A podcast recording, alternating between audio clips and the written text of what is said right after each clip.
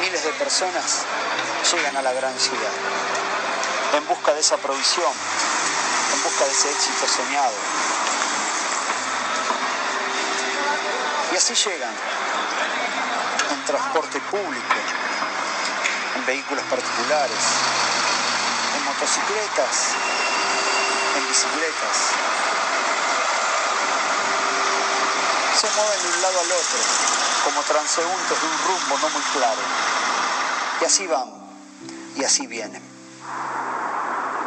Pero quiero hablarte de aquellos que muchas veces caminan a nuestro lado. Y son invisibles. Son aquellos que no han dado con el éxito. No han alcanzado ese sueño. Marginados, desprolijos, en fin fruto de una sociedad que no le ha prestado atención. Son invisibles.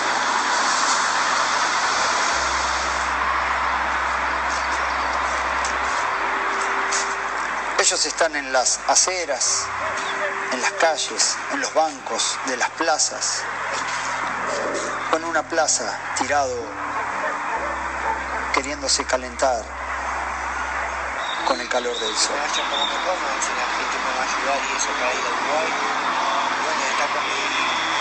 José es el fiel reflejo. José, el uruguayo, 49 años. Llegó a la Argentina y lo perdió todo.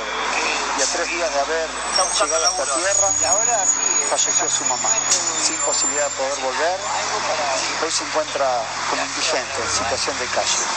Pero sus esperanzas siguen tan altas. Además, he escuchado de su propia boca al decirle, no tengo nada, pero tengo todo. Esta es la realidad de José. Hoy se hace visible a nuestros ojos. Que Dios te renueve la fuerza, papá, pierda la esperanza. Que bueno, que a través de todo esto muchas personas puedan conocer que hay gente que a veces son invisibles para la sociedad. Dios te bendiga, papá. Dios te bendiga, José. Igualmente y a la gente de tu hogar también. Muchas de estas historias son parte de nuestra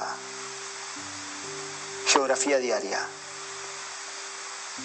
Esta gente para el mundo es invisible, pero no para los hijos de Dios.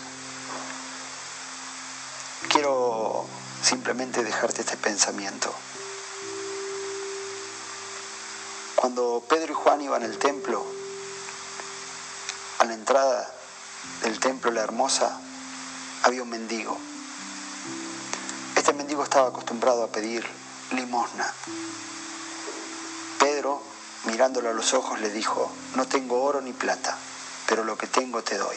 Levántate en el nombre de Jesús y anda. Y al instante la condición de ese mendigo fue transformada.